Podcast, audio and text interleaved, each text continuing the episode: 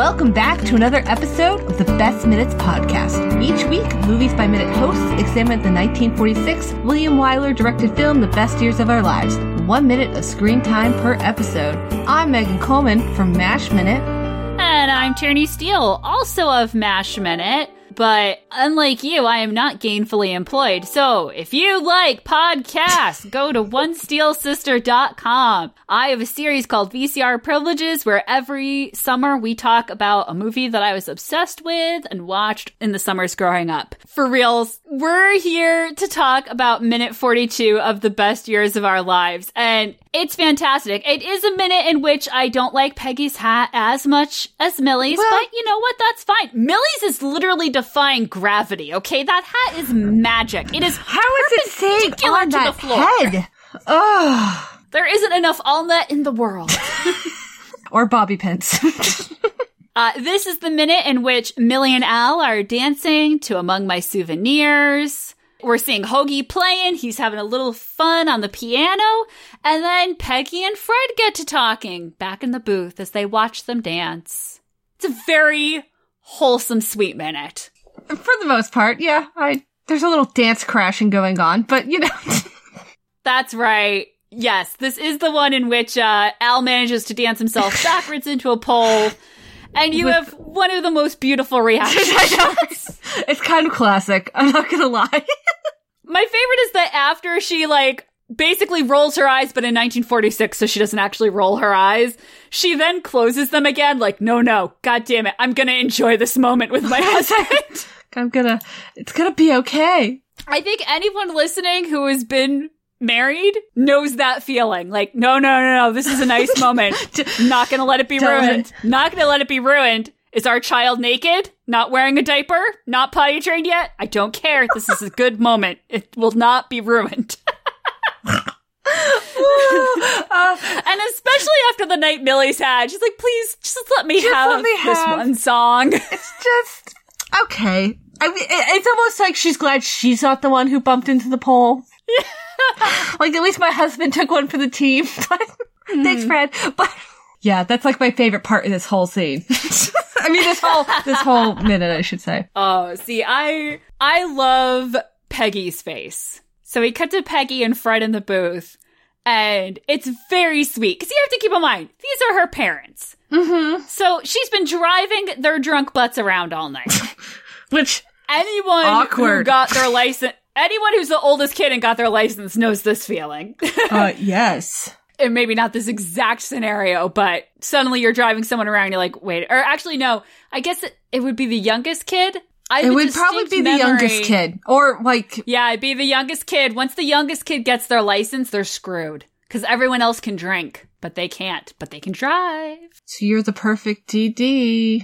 Uh-huh. Mhm. My cousin Mary was a DD many a Christmas Eve. Anyway, Anyway. Uh, she looks absolutely angelic. I adore her. Her hat is not as cool as her mother's, but that's fine. That's okay. I mean, it's still pretty fancy. Hats aren't everything. It's all It's good. not as gravity defying, so you know. and what I love is that she's just being so charming, and he is so drunk, and she realizes it. I mean, she's like, Like, oh, my parents. and she's amused by it. You know, her line is nice to see the young folks having fun, like Enjoying themselves, Very yeah. sweet. And he all but burps as he puts his beer down. yeah. I guess it's a drink, not a beer. Although there are many beers I on was the gonna say table. that. Yeah, they're definitely. Those are um, what's his faces? Homer. Oh, Those are. Homer's. Oh, His one beer allowed by Butch, but uh, Right. But uh, what I love is Fred, like I said, Fred doesn't actually burp. He's fine, but he's so drunk and her just like the, the making of conversation with someone who's drunker than you. Sometimes it's hard. Sometimes it's awkward. Sometimes you wish it wasn't happening. I love this scene because they have so much fun together and they don't know each other. This is the first night. They're only hanging out because they have a mutual friend. And this, I think, is a perfect scene for explaining why this movie is still so popular. This 1946 World War II homecoming movie that is so of its time and yet feels so modern because of scenes like this. Like every girl watching this has had this conversation. Sometimes it doesn't go as well as this, but like, where you're like, you know, I'm just gonna talk to this guy because what else am I What I gonna, gonna do? do? What am I gonna do while they're dancing? Hopefully, it's not a bleep show, right? Exactly. and and he picks up on it. Like he's he's drunk and he's a mess and she's not. But he's like joking with her. Mhm. And actually, uh where is it? I'll get the act- exact uh second mark. When he says you don't look like Al's daughter and he leans in, her face is the perfect like shutting this down. Shut this down now.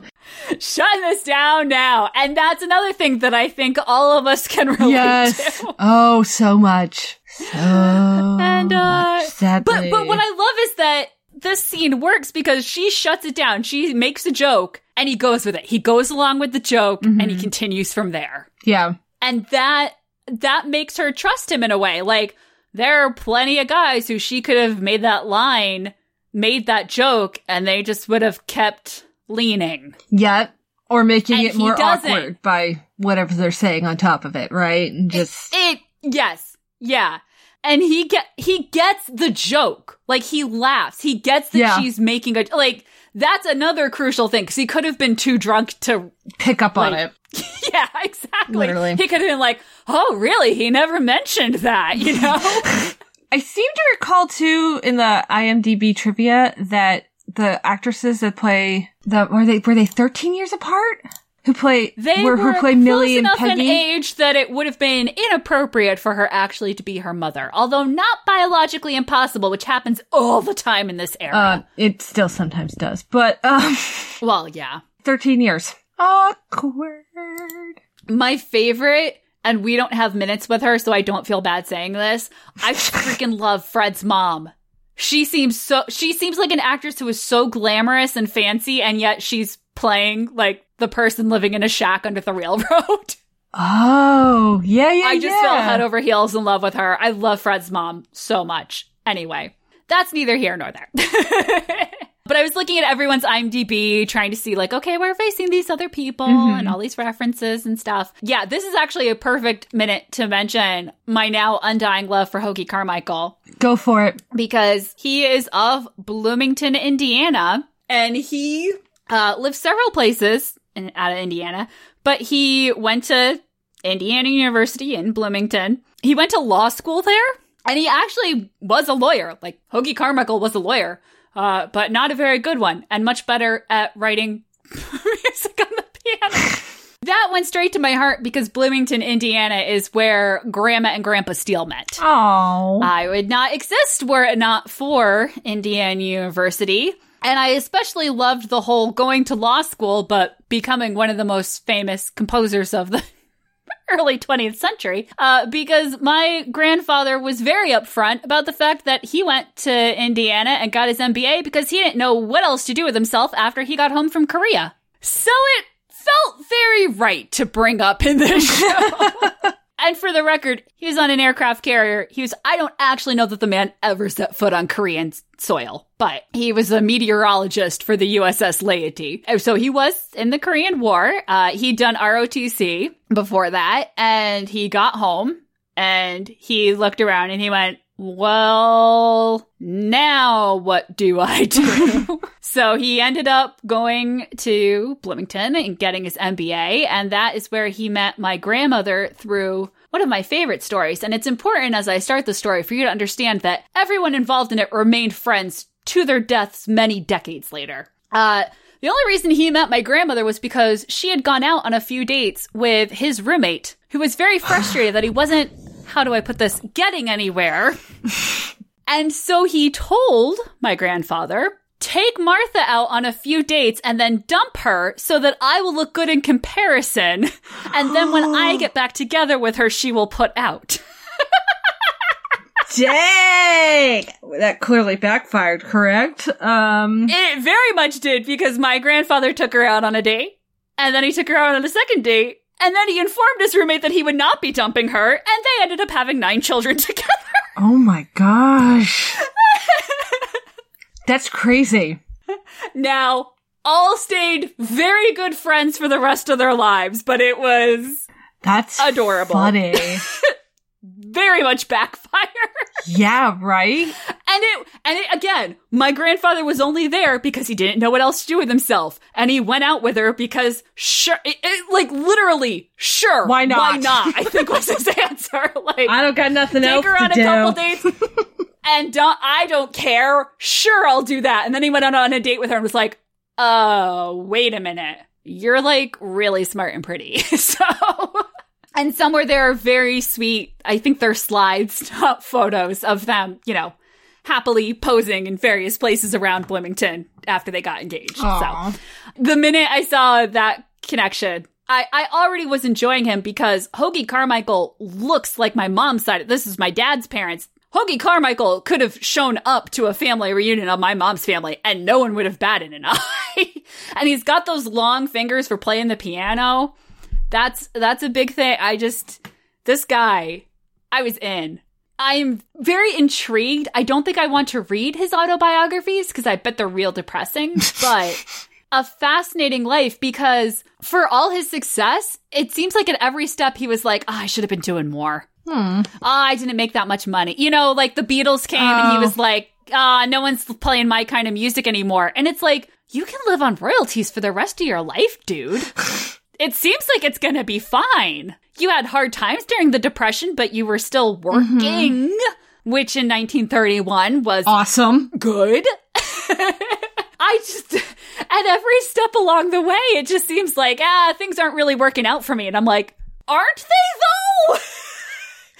They're working out very well. Best years of our life. So I, I love it. Also, his name is Hoagy. It's Hoagland, But but Hoagy's so much nicer. it's so much more fun to It say. is so much more worth to say. Listeners, if you think I'm completely misrepresenting the man, let me know because I would love to hear more stories. And I don't think we're in Bing Crosby territory. Oh God, I, uh, yeah. Hopefully not. he and his first wife did split up, but, But you know that that doesn't, doesn't mean seem- that he was a bad person. exactly that I see nothing like that in a quick Wikipedia and like two other sites to make sure nothing is contradicting it. Sort yeah, of thing. you know. So to bring the, ma- did you, do you want to bring up the Mash connection with Hoagy? Go for it. Um, some of his songs show up in the episode. What what on is it? It's in the cool, cool of the evening and two sleepy people. I mean, it it makes sense that his songs would show up in Mash. Oh yeah, He wrote so many famous songs and tunes that Yes. just became standards. Which is why I was having so much trouble finding recordings of him playing them when I went looking for them because they just became no. Which again, dude, royalties are great. Royalty. I mean, even when you look at his IMDb, like for you know credits, it's like we're still playing his stuff, right? Like, yeah, yeah. I mean, some of these things I don't know, like Foodie Love. Okay, cool, but like two sleepy people show up in it, so cha-ching, you know, like He wrote Heart and Soul. Maybe this is being a child of the 80s and having big in my life, almost all my life, but uh you're good. Tierney. His he wrote a song called "Georgia on My Mind." I don't know if you've heard of that one. I love that song. Uh And um, it's in a it's in a TV series called Ready for this? Beat Shazam. Shazam is coming up a lot more than I, I thought know, it would right? when I agreed to do a podcast on the 1946 film The Best Years of Our Lives, by, directed by William Wyler, starring Myrna Loy and Dana Andrews. But sure. I'm just letting you know. I thought that was kind of hilarious. I like it. It's a good title. Yeah, he has his song showed up four times in MASH. I do like that. Me too. It just background music. That's actually I I can tell a charming story from my mom's side of the family of her grandmother was local. They they, did not go to uni- they didn't meet at university. I don't uh, no. She must have gone to college because she was an RN, so she would have had to get a bachelor's in science at some point. Uh my my grandmother grew up in a neighborhood where her family had built like half the houses and she ended up marrying a boy from a family who'd built like half the other houses. And this would have been in the 19 teen? No, it probably was like depression era. When she was a teenager, they would take the piano they would put it right up against the window and open all the windows, and then they would dance out on the porch. And she said she would always talk about how that was like one of the happiest memories was her dancing on that porch, you know, till the wee out till the grown-ups yelled at them. Mm-hmm. because that's eternal. And it would have been songs like Among My Souvenirs that they were playing. My grandfather looked like a freaking spitting image of Frank Sinatra. oh my gosh, his Navy picture too. I'm like, holy crap, it's like Frank Sinatra in a Navy suit, straight out of, what's that movie where they're in We've seen that. Yes. We've seen that. I'm like, oh my gosh, what? I was gonna make a rude joke and then I remembered it's your grandfather. It's my grandfather. I won't. I've met him. He's lovely. He's a lovely guy. um, He's very proud of his Navy service, yes. He was living across the street from my grandmother. That's how they, they met. My, her parents moved into the house across the street. And somebody told her, you should talk to that cute boy across the street. And she was like, okay. And then she did. that's how it happened. That's how it happened. Did we get the story of how Millie and Al met? In our minutes? Um, in the In the movie. movie? Um, I don't think we do. don't they hit, don't they, do they hint at it though? Isn't there something about, like, he worked at a drugstore and he made her, like, he made her food or something? No, or is that someone else? Because Fred worked at the drugstore. Oh, okay, maybe that's what I'm thinking of. Never mind. That's what I'm thinking of. Never mind. Yeah, and there is a little snafu where he mentions something about Marie being at the drugstore, and everyone's like, uh, no. like that's not how we remember that happening, or you telling us how that happened. Uh, That's not how you told us that happened not very long before in this same motion picture. help. yeah. Cause I would, I would love to hear that. I, I think I am thinking of my great grandmother a lot when I look at Myrna Loy and Fredric March dancing here. And, and I say that Myrna Loy cannot be my great grandmother. Please stop having heart attacks. I'm not that young, but she kind of falls in between. Like I said, my grandmother was a kid when this was happening. This is a woman who said Back to the Future was her favorite movie of all time, even when she was in her 60s. Um, because they went back to her time. um, Al and Millie, that just like stable, but sometimes he gets too drunk and is annoying. right. But they still love each other, Yeah. sort of thing. Sort of. That feels that feels right for that generation. Like they are a definite love story. Oh, I mean, they clearly have a something for each other. It's just that drunkenness kind of complicates things. As Facebook used to say, I don't know if it still does. It's complicated, right? like, under your relationship status. Well, uh, from the smile he's giving Peggy, I think Fred is feeling a little complicated at the end of this minute as he reintroduces himself to someone who I'm sure remembered his name, although he did not remember hers. You know, sometimes when you're drunk, things happen. I have a friend who always says that when you're drunk, your true self comes out. The truth and your true fr- your true self come out. So you know, maybe maybe a lot Which of people are just forgetful. I don't know, but It's ironic because the whole point of this evening is that the three of them don't want their true self. Like, they're trying to no, that's true. But I think it's the idea that like, alcohol, especially if you drink too much, can lower your inhibitions to a point where maybe you don't realize they've been lowered, Yeah, and you overshare, which could be fun, but can really be awkward and horrible. We'll find out, won't we? I mean, we're in the bar. The the evening's still going. I think no one looks like they're getting ready to get up yet. Going and going and Going and going. that little bump that Al had dancing is but a taste of what's to come. It's a, it's a it's a little omen, is it? Indeedy do. yeah, I'm I'm trying to think. I love the look on Homer's face. Like Homer is that I've I've been that guy. Like I said, most people in my family played the piano and like that little like ah shucks. All right, I'm sitting here listening. Yep. Don't really know what to do with my face though. Yes. It's very sweet. I really like it. I really like it. His little like, yeah, like it, it- you know, uh, Butch switches it up a little, and he's like doing his thing, like, look at him go. Look at him go. He's just he he, he strikes me as like the most genuine out of all of them too.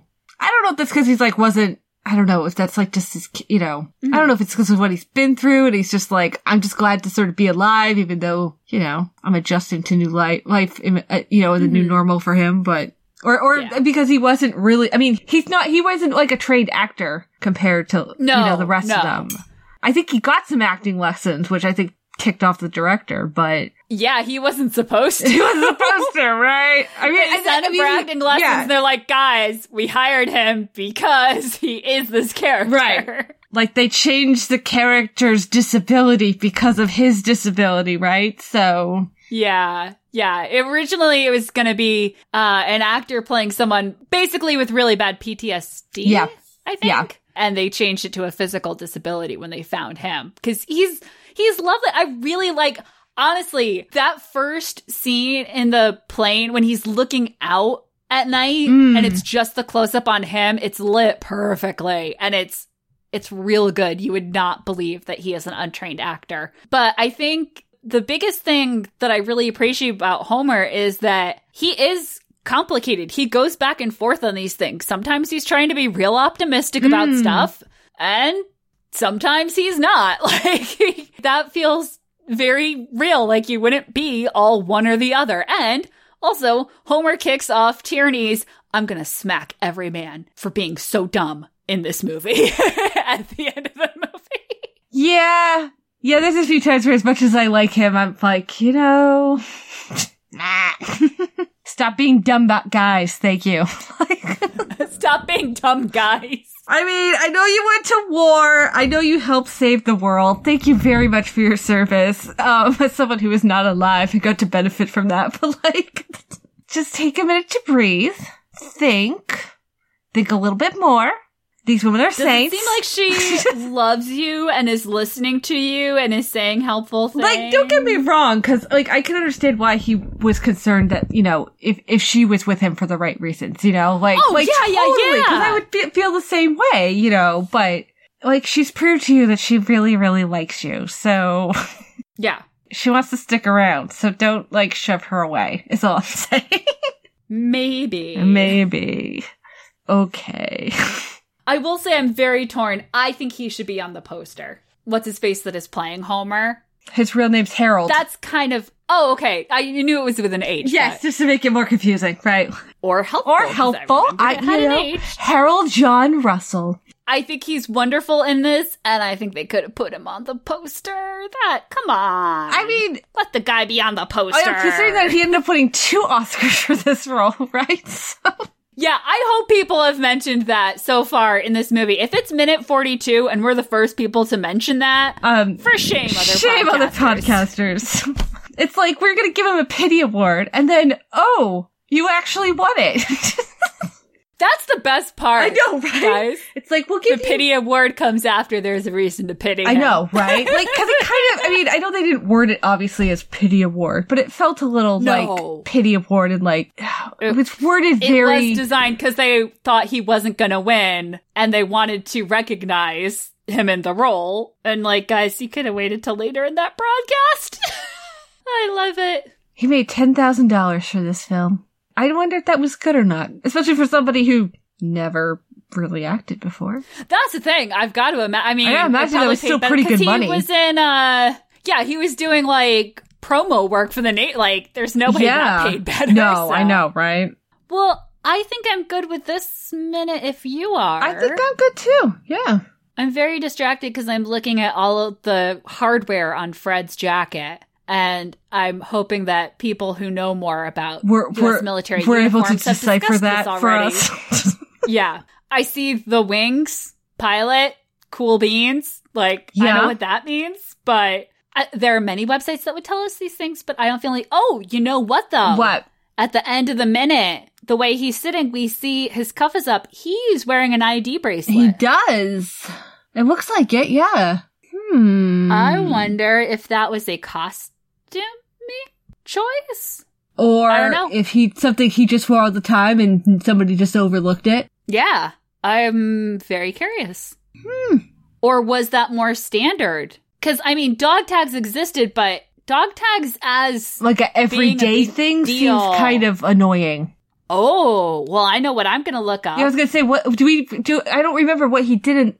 Well, uh, B seventeen. right, but I mean, like, I wonder too if it's like a medical. I, that's the only thing I could think of. It's like a medical bracelet. well, now that would be a medical ID. that's true. bracelet. Yeah, I'm showing my ignorance. It is. Is that something they had back then? I mean, today we're in a world full of like EpiPens and, you know, people being aware that people have medical emergencies and Yeah. Um, CPR. My my mother is a breast cancer survivor, so she gets to wear one for the rest of her life. Yeah, I guess I am gonna have to do some googling on air and edit this to make it sound better. Tell me more, tell me more. The bracelets were worn as jewelry throughout the 40s. The popularity of ID bracelets spread to civilian world in the 1970s as Americans began wearing them engraved with the names the soldiers reported either as missing in action or as being a prisoner of war during Korea and Vietnam. Oh. So it sounds like in 40s, an ID bracelet would be a completely legit thing for that man to be wearing. And dog tag history. 1936, the term was t- created by Randolph Hur- William Randolph Hearst. Interesting. All right. Ah, so the Civil War happened and no one wore dog tags and it was a big old mess. Yeah, well, I can see that. So they decided that was not great. 1906. U.S. government decided upon a circular aluminum disc to be worn as an identification tag. 1913 required for all military service members. That was probably a good the plan. neck. World War One, lot more service members. Okay, World War Two issued a rectangular shaped identification tag with a notch. Yep. Hey, hey, this is that term dog tags dates back to Thomas Jefferson. Interesting. Jefferson and Hearst gonna have it out. what? Wait. Again, folks, we're Googling live. I'm not looking that up. Oh, I'm I'm I'm pulling up uh, Oxford English Dictionary. I'm curious. Go for it. All right, today the issuance of military dog tags remains an important component of military culture, but reliance on dog tags is more symbolic as technology advances. Let's just put microchips in our foreheads. Sure thing. Here we go. Dog tag. A tag t- attached to a dog's collar. Yeah, well, duh. Um, slang, originally U.S., a soldier's identification tag. 1882, Fort Wayne, Indiana Daily Sentinel. Go Indiana. February 17th. Woo woo! Notice is hereby given that the dog tags, as prescribed by an act of the legislator, are on hand at my office. I'm going to assume that's more for dogs, not humans. Oh, here we go. 1918. From something called The Hatchet. Maybe that's a magazine. I don't know. From February 22nd, or maybe it's a, mag- a newspaper. All that will be necessary will be to consent- consult his fingerprint name and other matters of interest on the little steel tag around his neck, variously known as a dog tag. license to live, but to the medical department as the identification tag. Hey, hey. Hey, hey. I'm looking at encyclopedia.com. Servicemen wore an identification bracelet as part of their uniform during World War II, the years of World War II.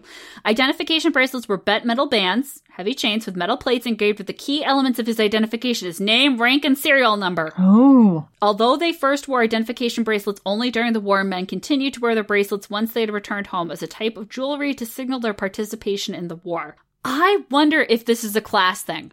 I wonder if the fact that Fred has an ID bracelet as opposed to tags is like another another signal code that in 1946 would have been blatantly obvious To everyone. of like Fred be fancy. Very fancy. And he's from like a, he has a certain rank or whatever.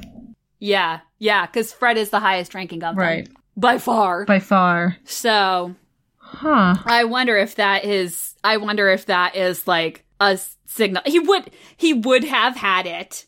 It makes perfect sense. Right.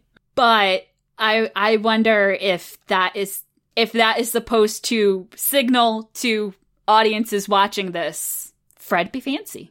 Fred's on a different level than Peggy. Uh, and you can get some used on Etsy if you would like one of your very own. Cool. All right. Well, I think we have definitely talked. We talked for a while. We have talked for a while. It has been fun talking to you for a while. I have missed talking to you, but it has it has been a while. I am looking at the clock and thinking, hmm, that went by quick. might we be done with this minute? but we might be done. No, we're probably done with the minute. So, if you enjoyed this episode, that's really nice of you. if you didn't like it and you want to constructively complain, constructively complain. Leave constructive criticism. Remembering that we did a whole 117 episodes about a Robert Altman film Which broke us, obviously. that clearly broke us and we maybe adopted more of Robert Altman's style than we care to admit. You can, you can find on social media Butch's Place, the best years of our lives social our best years of our lives listeners cafe on Facebook, or you can go on the tweets as my dad calls it at the best minutes. And you should find more of these delightful episodes on Apple Podcasts, Spotify, Google Play, thebestminutes.com. But more than likely just do whatever you did today, because it will probably work again. You're 42 minutes in, folks. We have faith. we have faith in you. Well, we will be back tomorrow with uh, more accidental insight into the best years of our lives.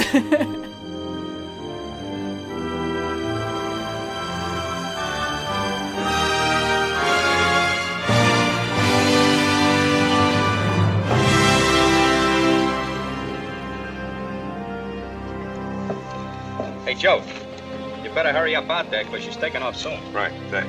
Come on, Taylor.